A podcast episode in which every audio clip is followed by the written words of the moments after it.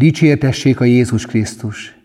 Kedves lelki gyakorlatozók, a mai napon a Katolikus Pont ma pünköcsi ráhangoló műsorában azon fáradozunk, hogy a Szentlélek számára helyet készítsünk a lelkünkben. Amikor Avirai Nagyszenteréz az imáról ír, akkor ő nem metódusokat, módszereket tanít, hanem legfőképpen arra hív meg bennünket, hogy a magunkat tegyük képessé arra, hogy be tudjuk fogadni az Urat, az ő szeretetét, és hogy mit kell tenni ahhoz, hogy minél mélyebb kapcsolatban tudjunk lenni az Istennel. Hát ez a lelki gyakorlat is ilyen, felkészítjük magunkat, hogy minden akadályt elhárítva be tudjuk fogadni a szent lelket, és hogy hagyjuk, hogy a lélek szabadon áramoljon bennünk, és szabadon hozzon gyümölcsöket. És most felolvasom a mai evangéliumi részt. Abban az időben Jézus ezt mondta tanítványainak. Én vagyok az igazi szőlőtő, és atyám a szőlőműves. Minden szőlővesszőt, amely nem hoz gyümölcsöt bennem, lemetsz rólam. Az pedig, amely gyümölcsöt hoz, megtisztítja, hogy még többet teremjen.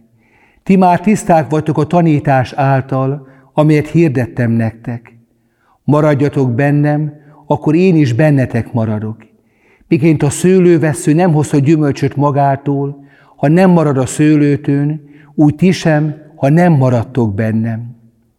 Én vagyok a szőlőtő, ti a szőlőveszők. Aki bennem marad, és én ő benne, az bő termés hoz, mert nélkülem semmit sem tehettek. Aki nem marad bennem, az kivetik, mint a szőlőveszőt, és elszárad. Összeszedik, tűzre vetik, és elégetik. Ha bennem maradtok, és szavaim is bennetek maradnak, akkor bármit akartok, kérjétek és megkapjátok. Azáltal dicsül meg, atyám, hogy bőtermést hoztok, és a tanítványaim lesztek. Ez az evangéliumi rész kifejezi a egész lelkiségünknek, a lelkéletnek a lényegét. Jézus egy képet hoz a szőlőtőről és a szőlővesszőről, aminek a lényege, hogy a szőlőtő az maga az Isten. Mi vagyunk a szőlővesszők, és hogy nem is venni észre, hogy hol kezdődik a szőlőtő és a szőlővesző, vagyis, hogy egyé vagyunk forva.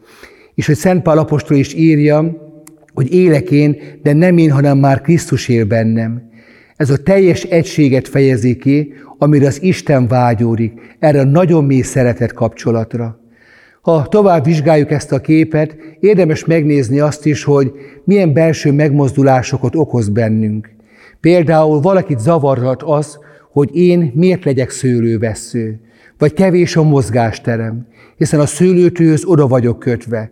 Ha bár van valamennyi mozgás, a szél tud lengetni, de mégis megkötözött vagyok. És mi lenne akkor, hogyha én őszi barat szeretnék lenni, nem pedig szőlővessző? Akkor az Isten miért determinál engem olyanra, amit talán nem akarok? Előjöhetnek ilyen kérdések is, hogy mintha az Isten elvenné a szabadságot. És egy érdekes kérdés is, nagyon fontos a lelki hogy az Istennel való egység, az engem kiteljesít, teljessé tesz, elvezet az életem lényegéhez, vagy elveszi a szabadságomat. És talán ezért van az is, hogy például a fiatalok közül, akit az Úr meghív a szolgálatára, akár papként, szerzetes nőként, vagy szerzetesként, hogy ők miért nem vállalják el, akik nem mernek igent mondani. Talán azért, mert félnek attól, hogy Jézus Krisztus elvesz tőlük valamit. Elveszi a szabadságukat, elveszi az örömüket, korlátozza őket, és ezért egy korlátozott ember, főleg fiatalon, már nem örülhet. Mint az Isten elvenne tőlünk valamit. Ezért fontos erről is elmélkednünk, hogy hogyan tapasztalom meg az Istennek a jelenlétét elvesz tőlem valamit, vagy azt érzem, hogy megajándékozott vagyok. Úgy is elvett tőlem valamit, legalábbis, hogy megélem, hogy például imádkoznom kell. És most aláhúztam a kell szót, ami már bennem van, hogy nincs kedvem, de csak kell, mert az Isten elvárja tőlem. Ez is időt veszel tőlem. Vagy elvesz tőlem bizonyos örömöket, ami persze a bűnből fakad, de mégis elveszi tőlem, és nem örülhetek. Amikor a szőlőtő és a szőlővesző képét használjuk, akkor eszünkbe jut ez a szó is, hogy a radikalizmus. Talán sokan összekeverik a fundamentalizmussal, teljesen más. Tulajdonképpen mi a radikalizmus? Ennek lehet egy ilyen, ilyen félelmet keltő hangzása is, a radikális az, aki gyakorlatilag teljesen elkötelezi magát, se öröme nincs benne semmi már az életben, hanem teljesen aláveti magát az Istennek, és onnantól kezdve gyakorlatilag már egy élő halott itt a Földön. És maga a rádisz az a gyökeret jelenti, visszatérni a gyökerekhez. Ha a szőlőveszőt nézzük, akkor mit jelent a radikalizmus? Hogy a szőlőtőtől kapom a stabilitást. A szőlőtő az, ami megtart. Tőle kapom a nedveket, tőle kapok mindent, hiszen az Isten által élek. Tőle kapom meg úgymond a parancsokat is, hogy, hogy hogyan kell élnem, és hogyan tudok bőséges is, nagyon finom szőlőt, gyümölcsöt termeni, és hogy hogyan tudom az életemet teljesen gyümölcsözővé tenni az Isten által. Hiszen Jézus mondja, nélkülem semmit sem tehettek. Ezért, amikor a radikalizmusra gondolunk, az nem azt jelenti, hogy valaki ilyen vadkatolikussá válik, vagy ilyen nagyon elszánt, ilyen sarkos, merev emberré, hanem pont fordítva. Az Istennek a szeretetében él, az örömnek az embere lesz, a belső szabadságot átéli, és azt a szabadságot, hogy az egész életem az Istentől függ. Ez a nyolc boldogságnak is az üzenete.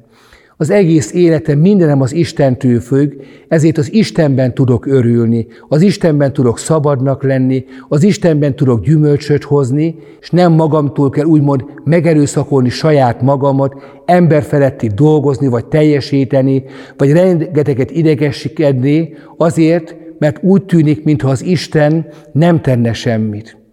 És ha nézzük Ábrám történetét is, ott is Ábrahám az Úr ígért neki sok mindent, de látta, hogy mint az Isten nem váltaná tettekre az ígéretét. Ezért a szolgáló leánytól született gyermeke. Úgymond meg akarta oldani emberi módon, amit az Isten kért tőle, amit az Isten ígért.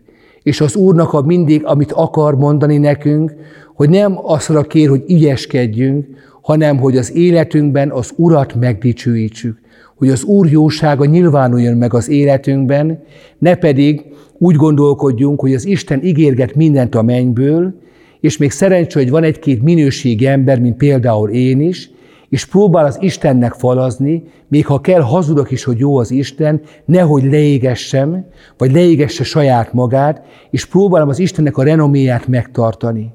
Talán sokszor így tűhet a mi keresztény életünk is, vagy ez a fajta messiási kísértés, hogy, hogy nekem kell megoldanom mindent.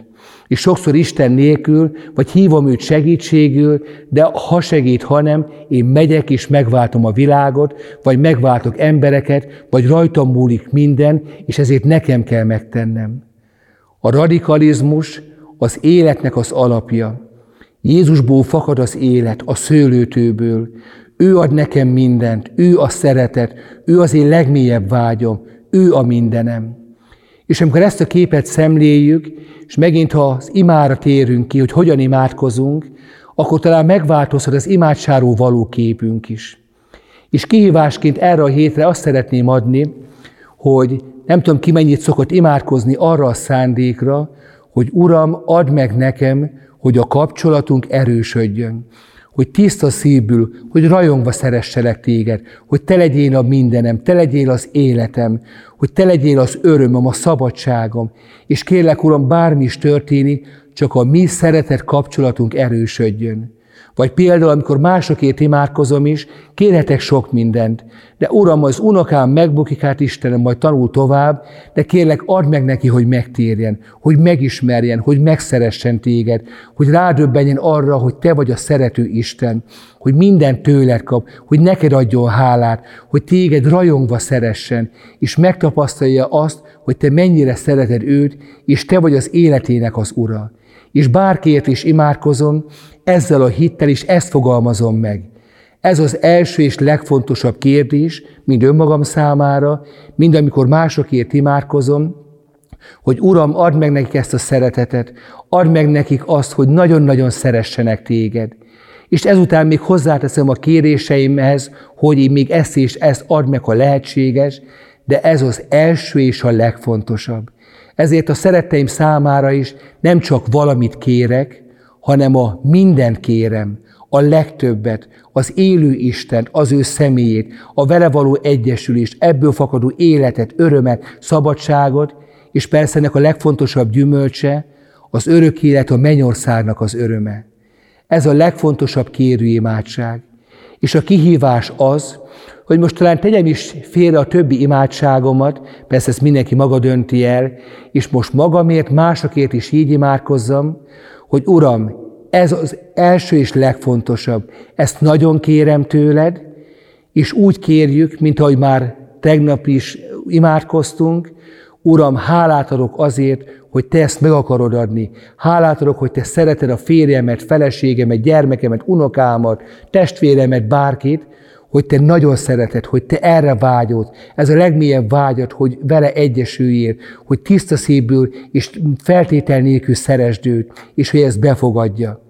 Hálát adok, és a végé hozzáteszem, Uram, add meg ezt a kegyelmet az én szerettemnek. És így imádkozzam érette, és megint kezd változni ezáltal az Isten képem, az imádságom, a lényeglátásom, a hangsúlyom. Igazából nem tettem semmit, hanem másképp imádkozom, a hangsúlyokat eltolom másfelé, és onnantól egy új világ tárul fel számomra.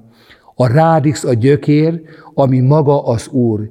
Belőle van minden, belőle táplálkozom, és ő az én legfőbb örömöm és szabadságom. Igazából semmi nagyot nem tettem, hiszen ő a gyökér. Belőle fakad minden. Az én imádságom, meg az én hozzáállásom egyszerűen annyi, hogy felismerem, hogy a legnagyobb ajándék, ha nem partizánkodok szilvafaként itt erre meg arra, hanem a szőlőtőn ott leszek, és az Úrban élek, és benne hozok gyümölcsöt, és a személyiségem azáltal nem szűnik meg, hanem kiteljesedik mindaz, ami én vagyok, az az egyedi, de mégis az Istenről teszek tanulságot, hogy az Úr milyen jó. Amikor megtapasztaljuk az imádságainkat, amikor így kezdünk imádkozni, akkor mindig figyeljük meg, akár írjuk is le azt, hogy mi történik velünk.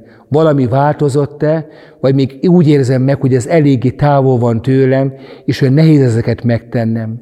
De ne adjátok fel, merjetek így imádkozni, igazából nem nekem kell nagyot alkotnom, hanem más módon látnom, és egyszerűen csak engednem kell, hogy a Szentlélek betöltsön be engem, és betöltsön titeket.